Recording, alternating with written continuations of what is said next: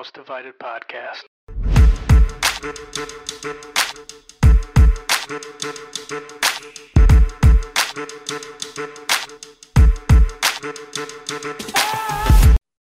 Well, hello, everybody. Welcome to another episode of the House Divided podcast. Uh, we're happy to have you here for our post championship week pod. Thank you for following along uh, all season with us.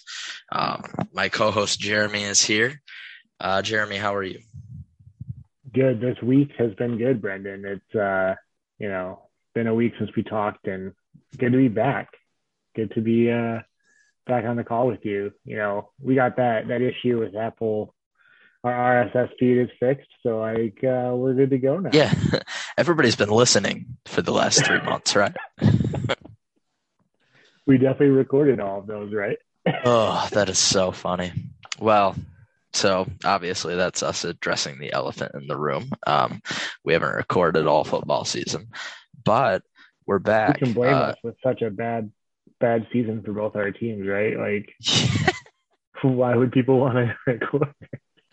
we oh, didn't miss man. anything interesting at all. Listen, we made ourselves pod through the entirety of our teams going a combined three and nine. So we could skip the times where they went uh 22 and 3. Yeah, that's a record. Man. So let's just dive in. Let's we don't need to get into the specifics of any particular point, I guess. Let's just vibe this episode. Um because we have a lot to catch up on. Uh my first thought as I was just thinking this is we're actually blessed that this year happened when uh, neither team had any expectations in terms of Twitter nonsense because it's terrible out there right now. Like because both Michigan and Michigan State fans are just cocky as shit right now because MSU is coming off a great season where they beat Michigan and Michigan's coming off of a Big Ten championship season where the MSU loss literally doesn't matter at all. And so it is just a cesspool out there. And I couldn't even imagine if there was a little bit more desperation to it where both teams felt like they needed to win. Ugh. Yeah, it is. uh It's. I- I think like we've got a little bit of a taste of this before with like basketball. You know, Ugh. But they both have been good, but it doesn't have the same like vitriol. Like it doesn't. It doesn't have the same disrespect. power because like you have enough games coming through. yeah. Yeah. Well, I think I think we could have seen it a little bit. Like Juwan just took off too fast. Like we could have seen some disrespect if Juwan didn't just you know take off like a meteor. But uh And like I Yeah, know that Michigan fans still like tend to like disrespect Tom Izzo, and that's fine. But like it's not the same. Like it is not the same. Like these fan bases for football just fucking cannot stand each other and will not give each other an ounce of credit for anything. And it's awesome because both team have both teams soared to heights way higher than anybody could have imagined this year. Um, both teams had, I'd say, two out of the four or five best players in the country. Um, and both teams have, I would say, two out of the four or five best candidates for National Coach of the Year. All I, true I, they things. got to be in my. I mean, I guess I haven't thought about that award enough, but they got to be top two, right? like, Uh, who, yeah, putting, who else we putting in that list? Like, damn. Well, I guess Dave Aranda. We can go Dave Aranda. Let's make it two out of the top three. I, yeah. I'm not willing to entertain anyone outside of those three gentlemen right there. No, it's been it's been absurd. I mean, I, I just don't think anybody saw this coming, and uh, it, it has reflected in the happiness between both fan bases. Um, So to to tie back to you know our last episode, I guess how uh which one do you think Nick Baumgardner likes more in his mentions? When both teams are terrible and they're just consistently bitching at him, or when they're both good like this, but then they think that he's slanted towards one team or the other? Which one's worse for him? oh, uh, You I think? think he, I think they even said on one of their uh, episodes of the beat that he's like, it's so much better when the teams are good. Like, All right. See, he's a stronger man than a lot of people. yeah, man. I I, look at Nick Baumgardner's feed and I'm like, dude, you why are you not at like the the athletic for like Arizona and you get to just cover Arizona and Arizona State and just not not care because bad. because okay, and that's that's all great, but like for a football junkie like that, dude, you got to know that he. uh I mean, let's just go through the moments this year. Uh the big house for the Washington game. We had never seen an environment like that really in Ann Arbor, like outside of that one Notre Dame game. Like eh, between the this is right the first couple things that are feeling normal after like I mean I know we're still in COVID so don't get me wrong on that but like since restrictions went away like that environment and then even though Washington ended up sucking they fucking house him, and that was awesome. And then he gets to go up to East Lansing and for seven and zero versus seven and zero, and that was a really unbelievable college football atmosphere. And then obviously the Ohio State game, and it's just like, yeah, sure, I'm sure it sucks when both teams suck because you have to deal with your mentions of absolute lunatic fringe fan bases. But like, you go out to Arizona, you're not getting that. no, you are not. You are not getting that. Oh my god, dude! What a year, right? What a like, year! Uh, it's it's really been unbelievable. We have some award winners, by the way. Breaking news on the pod. Um, Kenneth Walker uh, avenges his snub of the uh, being invited to New York by winning the Walter Camp Award for the best player, most outstanding player in college football, which I've always been confused why they just have multiple awards for the same thing but that's yeah, okay.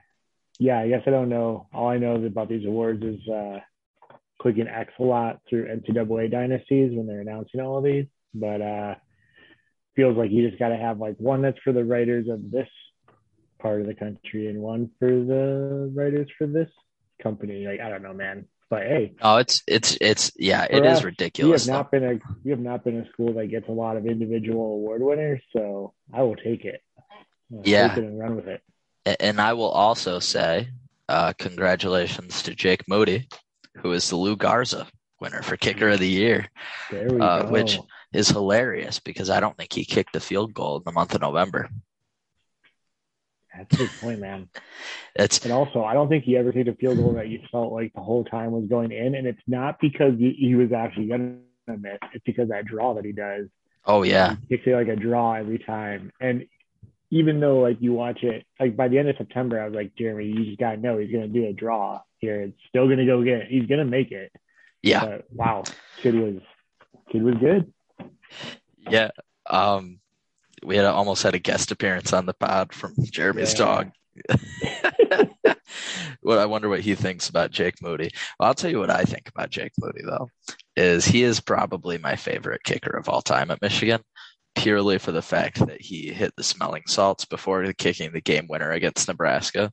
That is so fucking funny that a kicker would take smelling salts before going to fire in a game winner. Oh, I love you, the salts, man. I, I used salts on the bench in men's league like two weeks ago for, for men's league. Just oh yeah, never done them. Funny. Oh man. So also, yeah. I gotta clarify the story. I used the found salts that were already on the bench. So no idea where they came from. That's the intelligent individual that I am. You took smelling salts. You didn't know where they came from. I mean, they weren't cracked. So like, I mean, that's the whole way that it works, right? Like until you crack them, nothing's going on. So I felt it. I was like, well, these haven't been. I figured they were used. So then I grabbed it. Like, oh, this one hasn't been cracked. Well, can't let that go to waste, Brendan. Hell, hell yeah, brother. That's that's a that's a dude's rock moment for sure. I love it. Um, okay, so let's let's move off of individual players for a moment, and let's talk about let's talk about the Michigan Michigan State game before we move into any of Michigan's bigger aspirations or or even Michigan State's excellent bounce back from uh, a couple heartbreaking losses. They they bounced back very well from both of those. Um, so let, us talk about the Michigan Michigan State game because that was one that's going to go down. I would like to act like it's not going to go down because ultimately it became inconsequential for Michigan. But I mean, that was one of the best football games in this rivalry. And so, and you were there. So I just want to hear your your thoughts on the atmosphere of that game, and then we can just shoot the shit and get into it. Yeah, I'm trying to think back now. It's been, I've probably been to, you know, attending in the game, but also tailgating. I mean, I've probably been on campus for eight to 10 MSU U of M games. Um, I can never remember, like, it was just like the perfect storm of everything, right? Like, you, it's from let's go like pregame atmosphere. So you go last season, you have COVID happen, and you know the, the atmosphere for this game, tailgating is always pretty fun because you have so many people that come to town that are fans of both teams, don't have tickets, but it's like almost like a reunion every year. Like, uh, well, I'm gonna go to Ann Arbor, I'm gonna go to East Lansing, wherever the tailgates are, just to hang out, and then I'll find a spot to watch the game, or I'll watch in the parking lot. And man, I don't know if it's like coming off of COVID and like we didn't get to do that last year or what, but this was it was insane, man. It took me an hour and a half to park. Uh, Jeez. You know, find a parking spot. And granted, we were a little bit late because you know have a kid, so the babysitter got here at 9 a.m. But park and just you know, so we ended up parking on the other side of campus and having to walk across where you have two live nationally broadcast television shows in the same parking lot essentially, which again I can't tell you the I like I mean this is the first time the game day had been there since the Oregon game back in 2015, which I also um, was tailgating for. I didn't go into that game. I just tailgated for it, and it was just it was just wild, man. I've never seen so many people in East Lansing. I've never seen the campus so packed and the TV shows going on. It just it felt like a dream. Like I can't believe like you know not not a dream just of like MSU like being just on the MSU side of things, but just like I've never seen our rivalry be the center of college football. Right? I mean, you you as a Michigan fan have experienced it a little bit with with Ohio you know, State mostly. Yeah, with Ohio State. I mean, that's always going to probably be a contender. And I think game, game day, day and, was at that 2015. Too, they were at the trouble with the snack game, but yes, Michigan has have yeah. had more experience being on that stage. Yeah, and so and it just kind of felt like the schedule set up perfectly. Like I guess I can't really remember now. I mean, also God, it's, it's Halloween weekend, mm-hmm. um, so you have that going on. Uh, you just it was insane, and it didn't feel like there was a big SEC game. I mean, I could look back now, but I don't feel like there was any like big game going on. No, it was just, it was just ours it was pretty straightforward. I remember when the when it was like, where's game day gonna go? And everybody's like, well, the only reason they wouldn't go to Michigan, Michigan State is because that's big noon kickoff. Yeah, I think and, the only other there was the Penn State Ohio State, which but Penn State, but Penn State had just before, lost that so. nine overtime game to Illinois. Okay, yeah. sorry, we have to interrupt the Michigan Michigan State talk for a second. now, I will say the greatest uh, television and Twitter experience of the college football season was definitely the Illinois Penn State game. Oh, it was so good. Um, I fantastic experience. I was just coming off. Who did Michigan play right before Michigan State? Oh, like Northwestern or some shit. And that game was just finishing, and I'm like, I, I looked down at my phone. I'm like, Penn State and Illinois are doing what now? And I remember I had plans where I was like, okay, I'll leave as soon as this game ends. and then it nope. took a goddamn hour. It was so beautiful. What a beautiful game that was, man. Mm. You have Brandon Peters getting injured in what, like the sixth, like the seventh, seventh overtime. I don't know. And then he still oh won it for them God. hobbling around. It was awesome. No, he, no, he did it. The backup won it. Oh, you're right. He broke his arm. He broke his arm. It wasn't even a leg injury. You had snapped his arm in half. Oh shit! That hit was brutal too.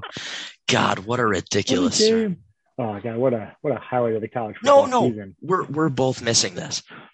Brandon Peters was their backup at this point.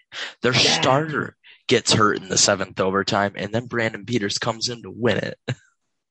Their starter Artur Sitkowski from Rutgers gets injured, and then Brandon Peters wins it. That's right. It was Peters coming in, and Dude. Peters was injured. He was the backup, but he was injured previously because it's Brandon Peters who's injured every week of the season. Perpetually. Please retire that young man. Someone, please Man. tell him to stop. Michigan quarterbacks two and zero in Happy Valley this year, baby. Let's go. Ba- Baby. Okay, so we can go back to Michigan, Michigan State. Let me tell you a so- bit about my experience. So I had a bunch of Michigan fans over, like my first big like get together in my any apartment. MSU fans at all No, there? did Okay. not. I was just Um, curious. and uh, I was drinking persistently. And then I guess I'll just TLDR to the end. I uh, I I overreacted a bit to some refereeing things on Twitter. That was my day of uh, see my trouble here is that I think of a lot of things to tweet live in the moment, but the only ones I end up caring enough strongly about is when the refs fuck up a call. So then it feels like I just get online to live tweet about refs, which I guess is true, but it's not what I mean to. I think more things during a football game. But I think uh, it, annoyed me a lot of the season only because of gambling reasons. But I was pretty happy that I got like no signal all season in Spartan Stadium because I probably would have been tweeting some stupid shit about mid third quarter um, about that game because I know. I mean, I remember the moment, man, when uh, we were in the third quarter and I forget who scored the touchdown, but the touchdown to put you guys up 16. Uh, can't think- even remember. I think it might have been JJ to Andrel Anthony, that one. Um, no, it wasn't Andrew. It was somebody else, and I think he did the Paul Bunyan pose. I can't remember who it was. Did he? I don't even remember somebody doing that this year. Maybe they didn't maybe show I'm it on TV. But uh, yeah, that happened, and we're we're like on the concourse, and I just go like, well, this is over. I've paid money for a babysitter. I've given up this day, so I'm not leaving early. Like I can't leave early because that's just pointless. Like I put too much into this day now to to leave this early, but shit, this could get ugly. is what I remember feeling. And uh, yeah, and just Mike Sanders, I- though, is who caught the last pass. yeah, that's who it was. That so I saw that touchdown on the concourse and it was just kind of like, yeah, man, this is not. This could get, you know, Jabril Peppers doing backflips out of like it could get to that real soon. And uh yeah, because it's just the I think the number one thing that this team did is, you know, season long. It started with the Miami game. Is just you just kind of learned that they're like.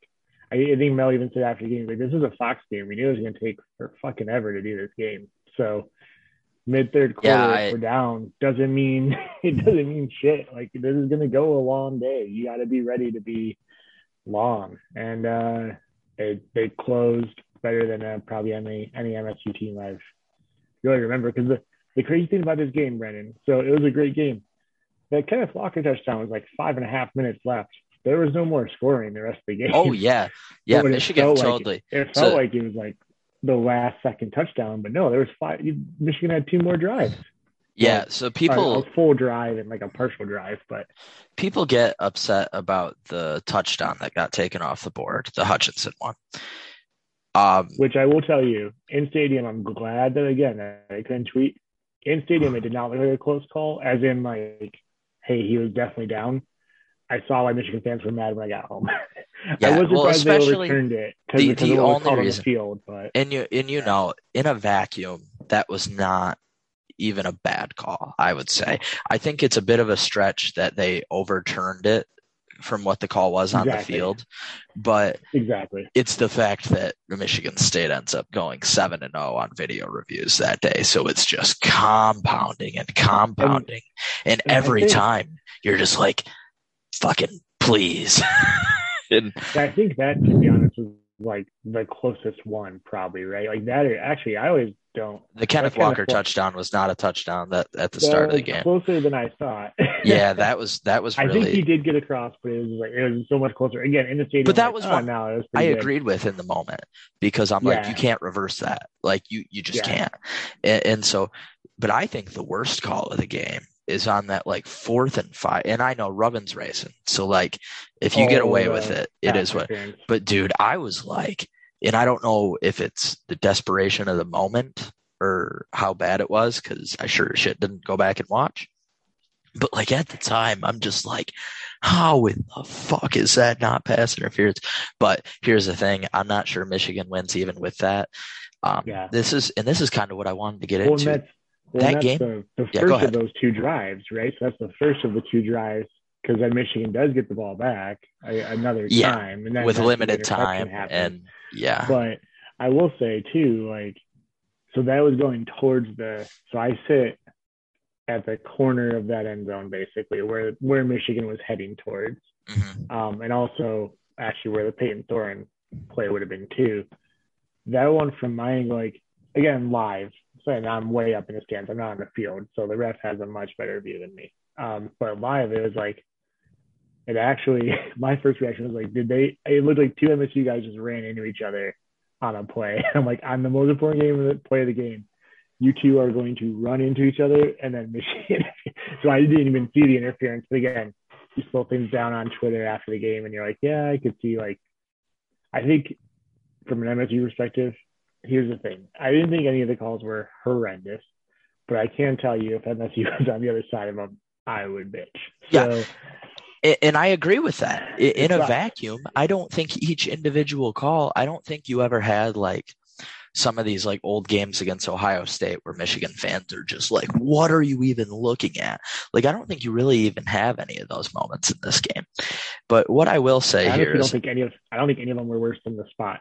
I'll tell you that. No, well, the Kenneth, if that Kenneth Walker one is called live, not a touchdown, I'm. It, it doesn't matter. And one, you know why it doesn't matter is I was just talking about how Jake Moody hasn't kicked a field goal, like basically since this game, and I'm looking and that touchdown they take off the board for Hutchinson, inexcusable for Michigan not to punch that in. You still get the ball, or no, they had to punt. Never mind. I'm sorry. That's out of bounds by me. But regardless, I, I'm looking through this, and you have a 26 yard field goal from Jake Moody, a 38 yard field goal from Jake Moody, and a 35 yard and a 36 yard. Those are all something we didn't see since that game. And and that's what I want to say is yeah, say, that game changed Michigan season. I was just say to me this game encapsulates encapsulates I mean granted our whole show is built off this, so it is we're going to steer into this a little bit, right? But to me, that game encapsulated really about as good of a season as you could want to keep both fan bases happy. MSU fan bases, like I know MSU fans are kind of like, I know I'd much rather be in the playoff, but like let's be honest, the Friday night before we're playing Ohio State, I'm like, this doesn't matter. Like, you can tell me we have playoff chances. Like, it's not, we're not being Ohio State. Like, they're a terrible matchup. It's not going to happen. Did I see the the murder that happened happening? Probably not, but I didn't see us winning that game. So it's like, to me, I was just like, Ohio State's going to the playoff no matter what. But we get to beat Michigan, have hopefully a 10 win season, which we did go on to do. And then Michigan, like, yeah, you had to lose to Michigan State, but you're in the college football playoff. You beat Ohio State.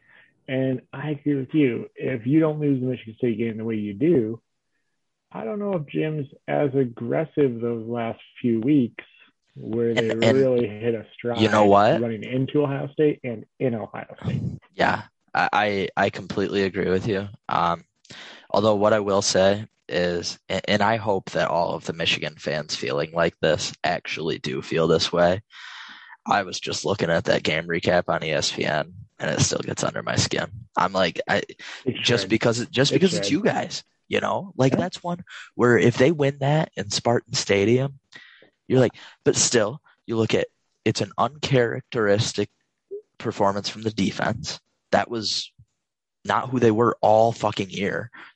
Mm-hmm. You guys scored 10 more points on Michigan than Ohio State did. And it wasn't and it wasn't the trick stuff, right? It was no, five Kenneth no, Walker it was touchdowns. Kenneth Walker fucking evading his really? tire fire of an O line, and then evading all the tacklers. It was insane, and that's what I will say about anybody who's like thinks that Kenneth Walker didn't deserve to be in the top four of Heisman voting, is like he put up those video game numbers. I don't think people realize how bad the, his blocking was because it was horrendous. And uh, yeah, man, he's a fun player to watch, and I hope to God he leaves. I like no shit. There- like get out of no here. chance.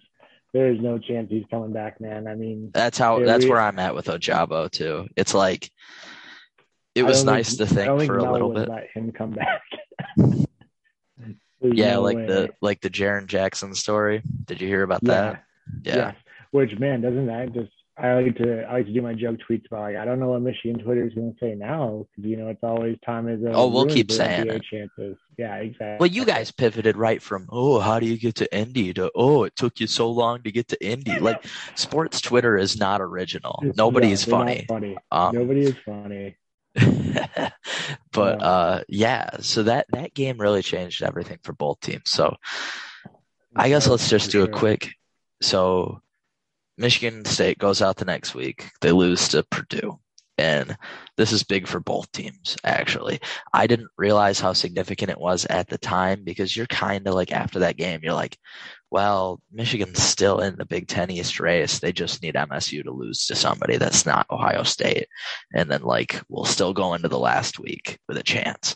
And so that game was huge for both teams. Um, in retrospect, it feels like maybe more people should have seen this coming, not because of the emotional high and then low or whatever of all that, but just because Purdue does nothing but pass the ball and Michigan Mhm. State had given up 400 yards to Cade McNamara the week before.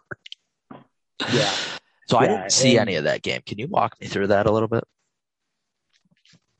Man, I'm actually trying to remember what I because I know I missed parts of that game, but I'm wondering trying to remember why I even missed parts of it. But um, I mean, yeah, it's just basically what you said. It's just and and I think what doesn't get talked about from the Michigan perspective because they don't have to follow the roster as closely as well is that week was definitely where the depth issues started to show as well. Um, I think in the early parts of the season, yes, the MSU secondary struggled, um, and they lost a couple guys to the transfer or one corner to the transfer portal, uh, you know, early on. But what they were doing early in the season was getting enough pressure that they didn't have to blitz their linebackers, and they could kind of sit back in enough coverage that they could keep everything in front of them until Michigan week when Cade showed that if you pass in front of our safeties, like hitting Andrew Anthony on a crossing route, you can just have a ton of success. Um, and really, that was the success plan against us pretty much the rest of the season, except Ohio State, because they have wide receivers that you can just throw over the top to, whereas everyone else couldn't quite throw over the top of our safeties, but figured out that at linebacker, we have a converted running back who's a hell of an athlete, but he's still learning how to be a linebacker. and you have Cal Haladay and Ben VanSumeren who are not quick and they're not going to be great in pass coverage. So if your four down linemen are not getting home, you, which they're never going to get home when you're Purdue and you throw in 1.6 seconds, right? So it just, it was a perfect game plan and every team hammered it the Yeah. rest of the way. and Yeah, I just and the Purdue game also just featured like what really still is, I mean, in the whole season, again, outside of Ohio State, like uncharacteristic mistakes too. Like Payton Thorne had turnover troubles in that game. He didn't really, like, yeah, he had turnovers in other games, but but the only one where he really had bad turnovers was the Purdue game. Um, Kenneth Walker was good, but completely, they just overloaded and made Payton Thorne beat him on a day when it was the first game without Jalen Nailor. So I think it, it kind of became, hey, if we can shut down Jayden Reed, we can shut down Kenneth Walker. You know, and as the season went on, Which they didn't, by the way. I'm looking at the stats on here. Walker still gets 136 on 22 carries. Reed only has four receptions, but they're for 73 yards. But then you just look at the other side, and David Bell's got 11 catches for 217. Aidan, Mc- Aidan O'Connell throws for 536 Mm-hmm. yards at almost 10 yards an attempt. Just Yeah. bonkers shit. Um, Yeah. and it was just and it was beginning to end like i think i think we even held a lead like first quarter halftime but it just you guys were like, tied no- 21 21 in the third quarter. yeah and the whole time then- was just like we're not stopping Purdue. So like every once we started not scoring on some, you guys we're held like, to well, quite a few field goals. stopping. That's what kept it from being a laugher in the second half because I'm looking at the score chart and it goes 28 21 and then it's 31 21, 34 21, 37 21. And if those are both touchdowns or even two of them are, like, right. yeah. But regardless, you guys came back and got a big win over a solid Maryland squad the next week. Um, and instead of talking about that, we'll just go chronological order here. I want to talk about the Michigan Penn State game a little bit because I knew this team was different when they played Wisconsin and took over jump around. They were down 20 to 10 or they were up 20 to 10 though. So like they were in control of that game. team. Like I love that moment for you guys because you know what this Michigan team reminds me a little bit of, um, not the team that went to the playoffs with MSU.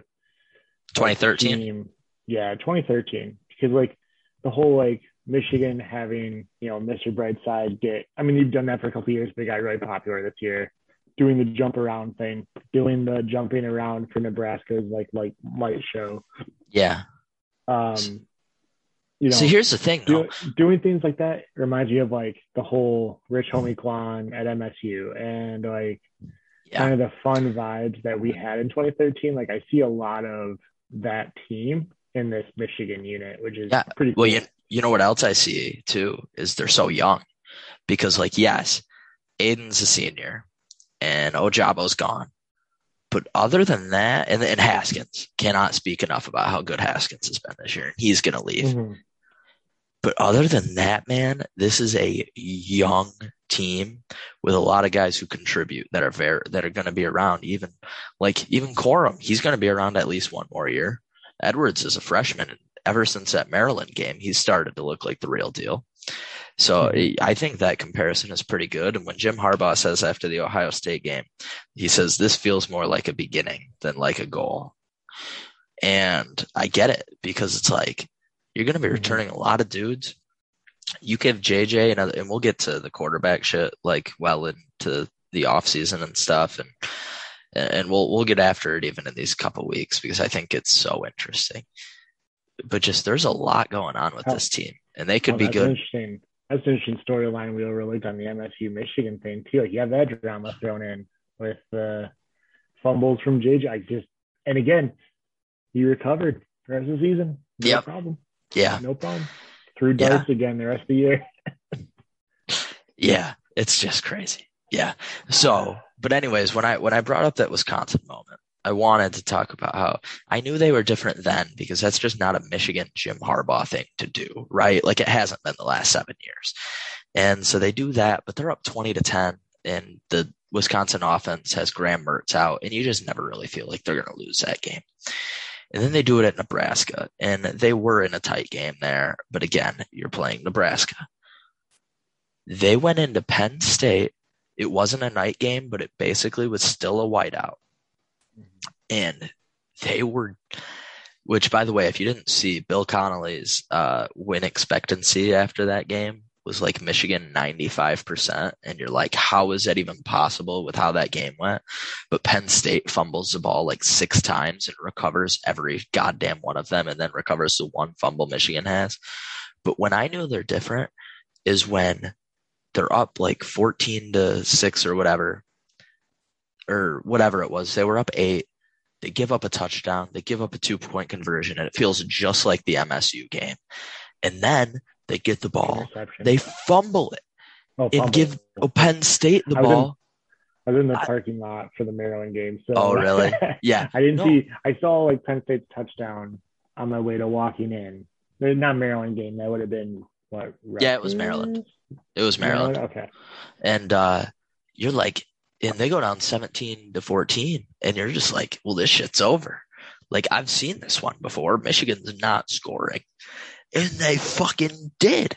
And that's when i knew that this team had a chance against ohio state because they looked a situation that so many michigan teams have looked dead in the eye and wilted at and they didn't. And I we can all say whatever we want about Penn State. Because they lose to Illinois when their quarterback's hurt. They lose to Iowa when their quarterback's hurt, and they end up finishing seven and five. But Jeremy, you and I both watched our teams play against those teams. We both know that was a solid Penn State outfit that was very weak at quarterback, like when mm-hmm. they had an injury. But oh yeah, it's the Big Ten East, and when this division is on, you can have a really good team go eight and four or seven and five, and that's just how it is. So, so for both of our teams, that could be. I don't know. Are you just talking about your team being really young? I mean, that could be the MSU outlook for next year, right? Like, I mean, mm-hmm. it could be a good team year three. Mel Tucker and and you got to go to the big house. You got to go to yeah. Happy Valley, and then your home game is against Ohio State. Yeah, of a good team. So you know you're in the Outback Bowl, and it's a it feels like a letdown, but it's one of those where you're just like, well, yeah. Penn State was on. They get they're probably gonna go portal shopping for a QB, right? And who sees who knows what they get out of that? But they get a portal QB, and now all of a sudden Penn State's good again. So uh, yeah, it's it's this division is hell. But but but yeah, so, so that's a good team that Michigan comes back to beat, and we'll get to this later. But Michigan State has an equally impressive win to me uh, over Penn State. And that's when I knew it was different. So then we don't have to get too deep into the weeds here. The next week, Michigan State goes and has the 49 to 0 halftime score or whatever. And we don't even need to get into that. We'll go to the last week of the season because, man. So just for the record, it, this year was one of the years that I saw the path to a victory. But do you know what I was saying going into the game? I was saying, okay, well, if Cade plays great and we have to win the turnover battle by two and we got to hold them to field goals. And then, and so those were the stipulations. Michigan loses the turnover battle, doesn't need a ton from Cade McNamara, and kicks the shit out of him.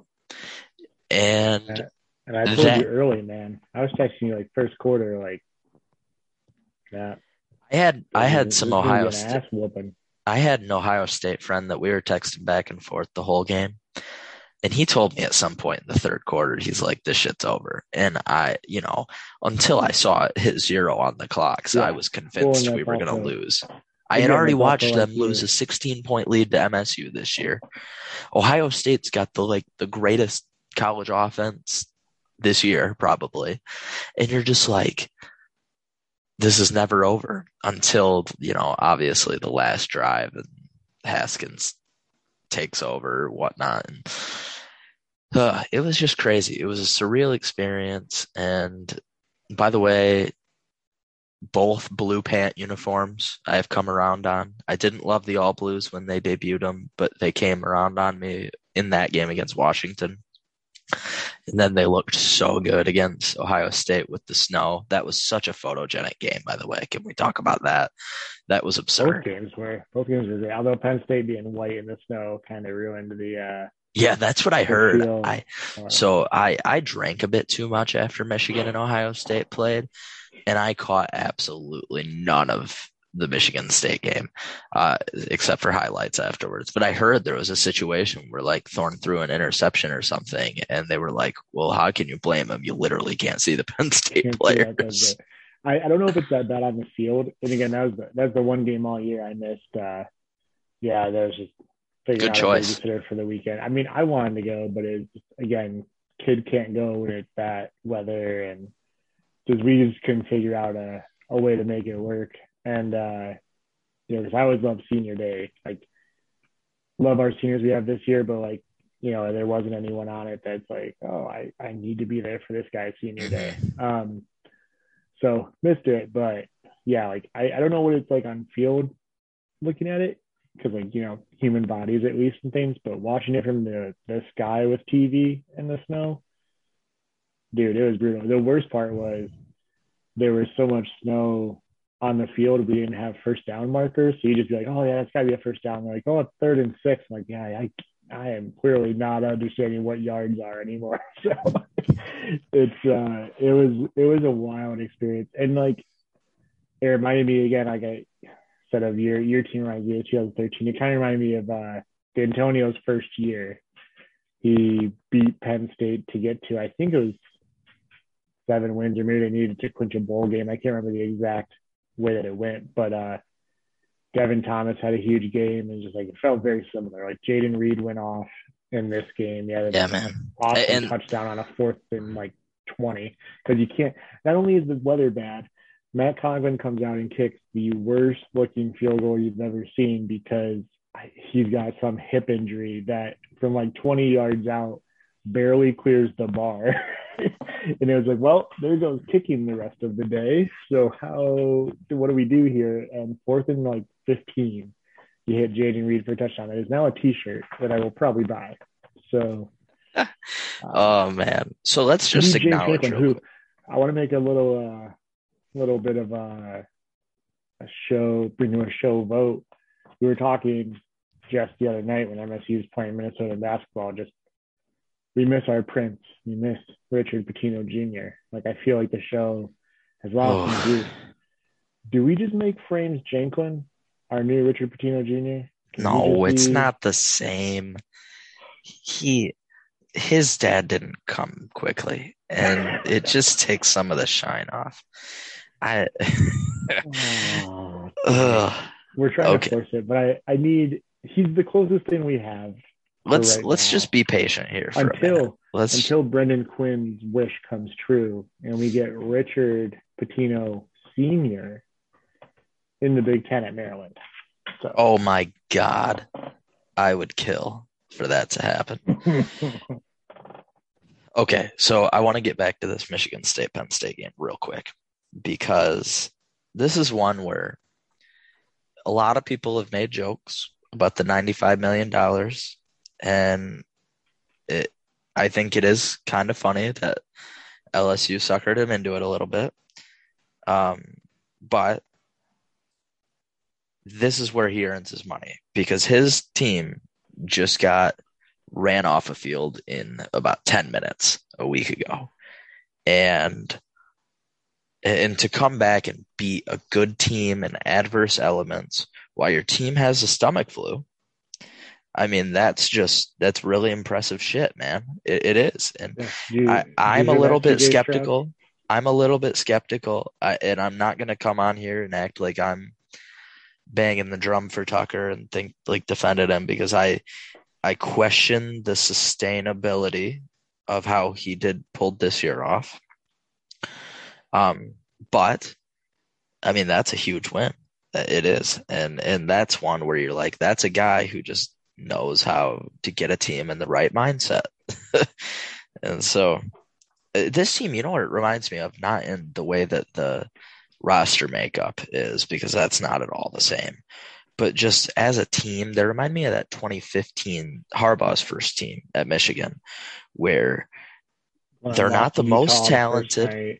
They're I mean, not there's the... some similarities, right? Like insert, I mean, not not the level of play, but I think there's some similarities in like insert Jake Rudock for Kenneth Walker in a way like pre-transfer portal. Harbaugh still well, let me just uh, say, Jake Rudock and Payton Thorne seem like very similar quarterbacks. Very similar Both players. very, very yeah. intelligent dudes who can occasionally, occasionally make a throw that makes you be like, "Well, goddamn." Uh, I think Payton Thorne's a little better, and he's a lot younger, so I think his ceiling's mm-hmm. way higher than Rudock. But just the way that just the way that both teams like pretty good. I think like if you take away that trouble with the snap for that 2015 team and they go 10 and 2, I think you're looking at like a carbon copy if, if Michigan gets a little bit more luck because Michigan got some luck that year too to almost get to that record. And uh, just a team with flaws, and you can see it like that team got its ass kicked by Ohio State to that Michigan team, where it's like, well, when it's going right, you can pretty much rock fight anybody into a game. And I know that's not how MSU did it, but sim like they can win close games. And so that's, that's just something I get from this team. But yeah, big win, B- big wins for both of us that day. Um, obviously Michigan spent a little more and I think like obviously they end up as, as many jokes as we heard from the, when the playoff committee ranked them higher nine days after uh, Michigan State beat them. Like for all the jokes that were out there, like I think it was quite obvious Michigan is a better team and they lost that day. But I think where Michigan being a better team come from is the depth, like completely the depth, because you talked about it in Michigan State's loss at Purdue. That's really where it showed because Nailor gets hurt against Michigan and like injuries dwindle a roster over the course of a season and that secondary got depleted. And I think where Michigan shined is like dudes like that freshman safety Rod Moore that started getting run halfway through the year. Like where did he come from? You got guys like down the middle like Chris Jenkins and Mike Morris and it, and it's like, yeah, we knew about Mazi Smith and Chris Hinton, but where did they come from? And that's really what separates this Michigan team to me. And I guess I'll just, I'll, no reason to get deep into the weeds of the Big Ten championship game because I, I was texting you that week. Like, I was like, what is Iowa? Like the sixth or seventh best team in this conference? Like, like it's hilarious how these things work out. And so, and, like they draw, Iowa draws for the crossover games. I think they drew Indiana, Maryland, and Rutgers while Wisconsin has to play Penn State and Michigan. And so it's like, of course, of course they somehow made it through. And I, I would have been nervous if Michigan would have had to play Wisconsin again in Indy. Uh, but no need to get into this. Michigan beats the shit out of Iowa. That's what it looks like when they're playing them. And my favorite was when Old Harbaugh came back and they're up 34, 35 to three with a minute and a half left at the two. And you can see him mouth in his headset. We could get the number one seed, and the next play is a handoff to Donovan Edwards for a touchdown. Just surreal moments. I don't have any real analysis. It's just, um, I would like to wax poetic over a minute because because I've I became a real college football fan in 07.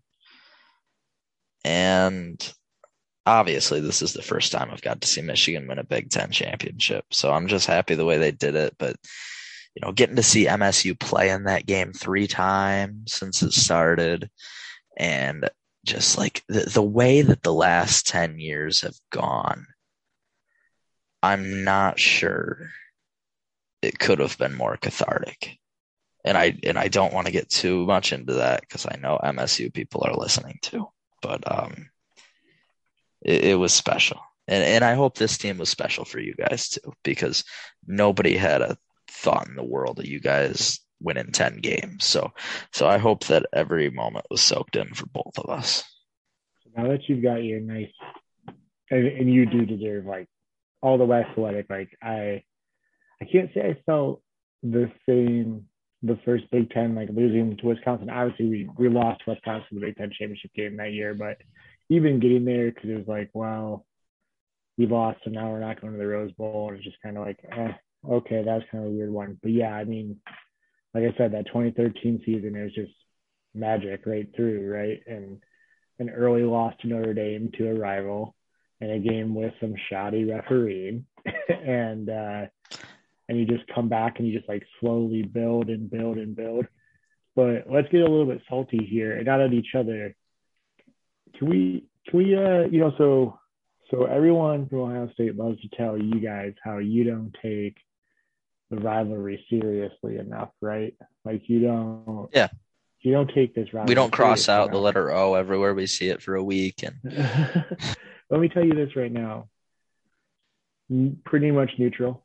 I, I you're one of my best friends. Eric Seed's one of my best friends. I have best friends on both sides of this rivalry. Um, goddamn, did Ryan Day just play like a punk ass bitch motherfucker? Oh, absolutely. Day. Yeah. Mr. Let, let me Mr. just. Mr. I'm going to hang a 100 on him. Came out, whipped it out, and it was a fucking mushroom in a cornfield. Didn't have a single damn thing ready for that game, and he played scared like a bitch the well, entire. I'm not going to make excuses, but like the fact that some of the players had the stomach flu kind of matters. if if you don't understand that reference, that is a direct know. quote from CJ Stroud. CJ Stroud. Um, Yeah.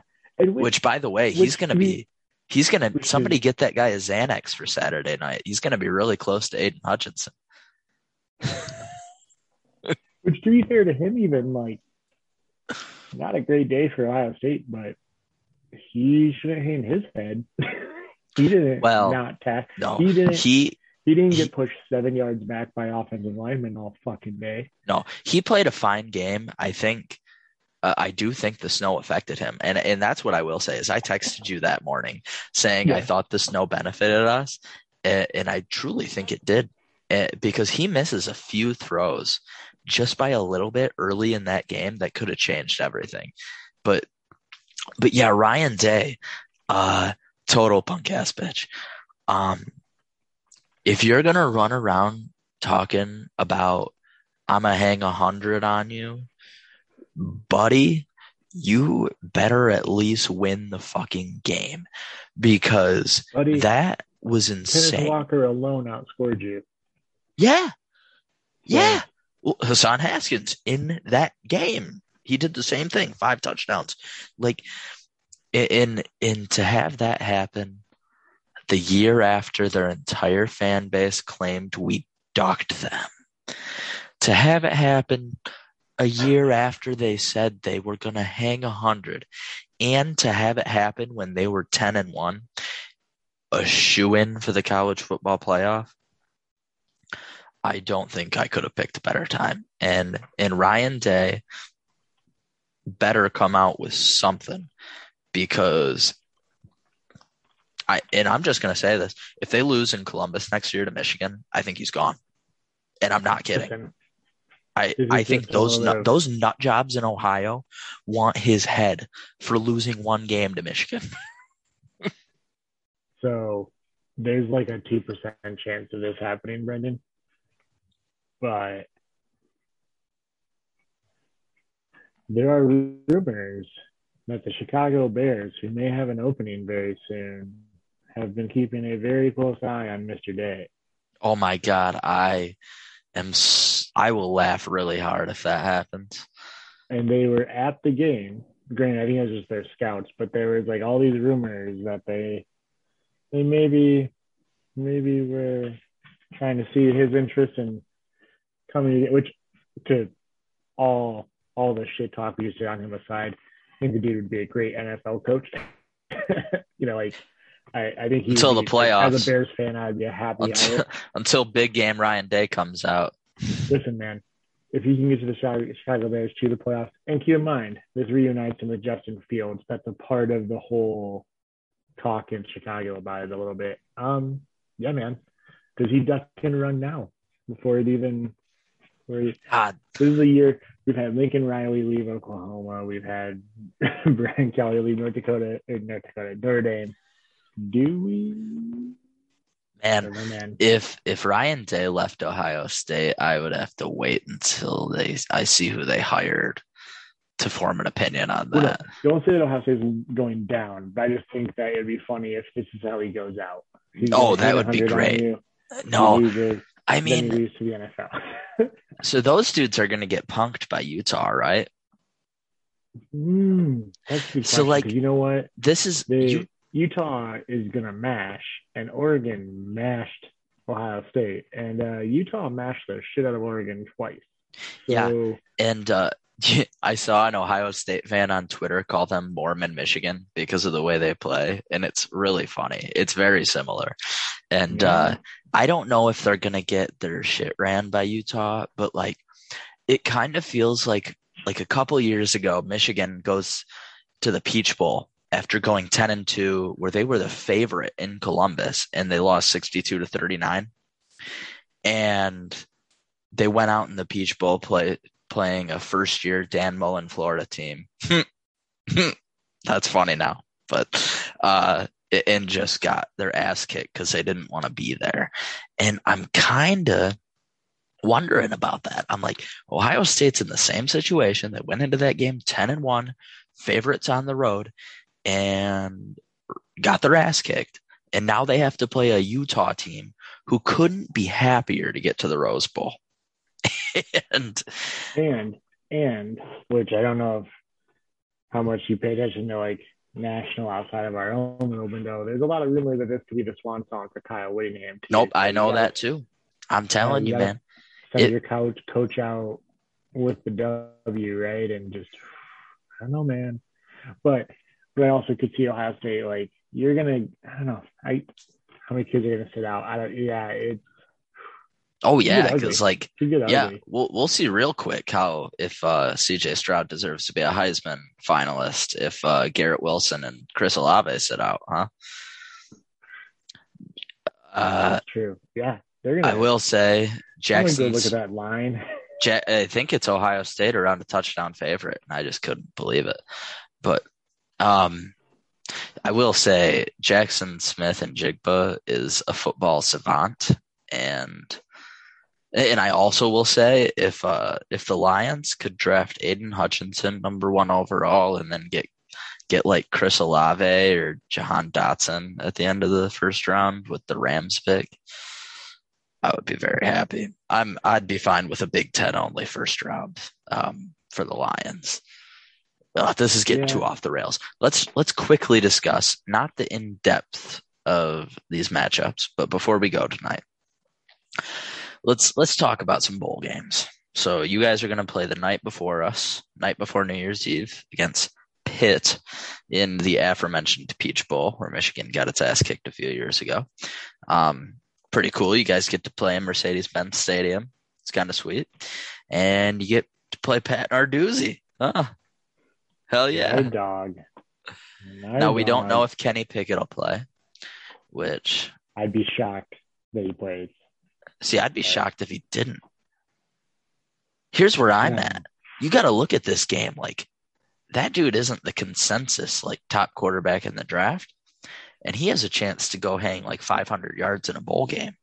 And, And I'm sorry, that wasn't great. meant to be disrespectful. I No, think no, there's a world where gonna look great. I think there's a world where he hangs like 500 yards and three touchdowns and loses 31 to 28 or something. like, Yeah. Um. Yeah, I I can see that too. But I also feel like NFL scouts are maybe smart enough to know that MSU defense is pretty bad. yeah, but that uh, doesn't mean Kenny Pickett's smart enough to know that. that's true. We'll And see. Maybe he's. I hope he hires someone smart in his uh, orbit to, to let him know. Um, yeah, I mean that's the big storyline. It sounds like Kenneth Walker's gonna play. Um, haven't heard that changing, and I think him not being invited to New York might have uh, increased the chances that he does. Um, Oh, it is so nice not having to wonder what Michigan players might sit out of the bowl game. That is the nicest part of the playoff. I got to be Honest. Oh honest. my Again, god. not in a not in an old man way of like, I wish these. No, no. play. Yeah, we are we are very pro player here, and uh, It just sucks when you get to the end of the season and you like it's uh, it's the last time I get to watch my football team until you know eight months from now, and it kind of sucks when like you go in and you're like, well, it's kind of a scrimmage, and Yep. it always has been a scrimmage, but it, it's extra sad when like you know guys are healthy and they had they had to make the career decision to sit out. but then like you look the at playoff and allow me to watch my full team to the end. Yeah, but That's then you look at and like it was only five years ago that Jake Butt was the best tight end in America and tore his ACL in a bowl game against Florida State, and now he's Never retired from the NFL five years later. So I I, I, I will never begrudge a player for sitting out. Neither will you, I know. So, but I but I Yeah. get what you're feeling because you get to that game and you're like, oh, this would just it would be a big win against another Power Five team who had a great year, and you just want to see what it would be like with both teams, like if it were a playoff game, and that's ultimately why I'm such a proponent for this 12 team playoff because like it takes some of these games that would have been New Year Six games, except the teams Mhm. actually give a shit, you know. So that's but so that's that's their matchup, which is a great one, by the way. Nick Baumgardner brought this up. He said, "I didn't want to." Because you know Michigan State's going to be up for whatever game. There is, they got a second year coach. They're on their upswing. So these are the type of teams that go Hey, into They Six got a games. coach who's who's already taken three guys in the portal. Like you got to start playing right now for your job next Mhm. year, Yep. especially if and- you're on that defense. Now, if you're on the offense, I mean, there's guys on that offense that know he's not going to recruit a wide receiver over Jayden Reed or Jalen Nailor. I think I think those guys are pretty set, and I think you know Payton Thorne should feel pretty comfortable. I don't think he's going to go quarterback shopping, but uh, if you're on that defense, even if you think you're the good part of the defense, uh, no But- shopping. If you're on that offensive line, but but yes, here here's here's where here's where I'm at though, or where where Nick was at, I guess, is thank God they didn't draw some team like Ole Miss who did didn't give a shit to be there, or like or like if they would have drawn like like I guess Notre Dame's different now because they got their new head coach and they're all fired up or whatever. But you know, a team like Yeah. that. Uh, and so it'll be good to see these two teams. They're going to really both want to win this game. And so that'll be a fun matchup. Another matchup the next night, 7:30 Eastern on New Year's Eve. Michigan takes on Georgia in the Orange Bowl, which is the national semifinal. Um, so here's where I'm at. Uh, this is all the analysis you're getting until the week before the game. Who cares? we won the Big Ten and we're in the playoff. You get that your first time. If Jim Harbaugh makes a second, then we'll start talking the merits of the matchup immediately. But right now, who cares? I'm if if I just hope that they become the second Big Ten team to score a point in a playoff game. That's all I need. which and it's actually not in any way a slant against Michigan, but this Georgia defense is going to be ready to play. So it's Mhm. not no, no, that that's a real thing. When when I to s- ask. when I You're say that, Jeremy, like a good performance. when I say that, Jeremy, I'm only like halfway making jokes about Michigan State. Like this Georgia defense. Well, they They- scored. oh, that's where they scored. They've They- won a national title. by like forty. Yeah. So No, Yeah. no, that well, they didn't score that year. They did get shut out against Clemson, but they've That's what I was also they've won the playoff before. So well, yeah, that would make us the second team to score in it from the Big Ten. So either way, I I just hope both teams have fun. Um, I I hope- cardio. uh, here's what I'll say. I hope Michigan I hope wears the traditional home gifts. uniform because it'll be tempting to go all blue probably with being the higher seed.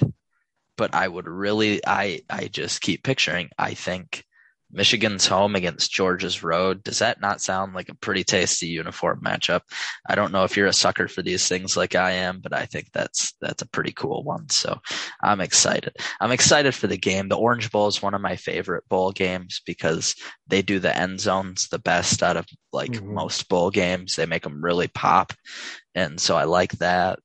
Um, so Michigan will probably go with the blue end zone, right? Oh, yeah, for sure, Yeah. blue end zone with the yellow paint for the letters. Um, but in Georgia's will probably be like red, and it'll it'll probably look really good. I'm excited, Yeah. but um, yeah, man, I like I I see why people immediately jump into analysis mode because like it's the next game, but there is still three weeks plus a day before this game is played. I'm just gonna sit here and enjoy it. You should. You should. Only get mad about uh, your NHL draft picks losing games. Well, For the next- we're gonna have a separate pod on that next week. I Um, had to get it in, buddy. hey, they're they're leading the Big Ten standings still, so we're I, we're happy.